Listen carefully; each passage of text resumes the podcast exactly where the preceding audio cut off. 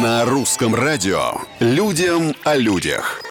Приветствую всех! Это Петр Кузнецов и необычные истории жизни обычных людей. После длинных новогодних праздников входить в рабочий режим тяжело. Видимо, не только людям, но и технике. В Салихарде умные пешеходные переходы начали работать по совершенно непонятному сценарию. Впрочем, как и все мы на этой неделе, правда?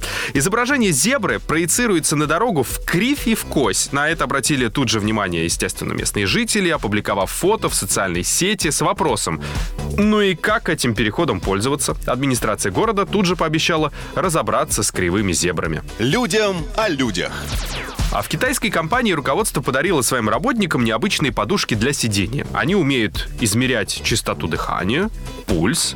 Если человек долго находится без движения, подушка подает сигналы о необходимости сменить позу или потянуться. Но, как выяснилось, подарок был продиктован не только заботой о подчиненных, но имел скрытый смысл. Чудо-подушка Готовы? Оповещало начальство о времени отсутствия подчиненного на рабочем месте.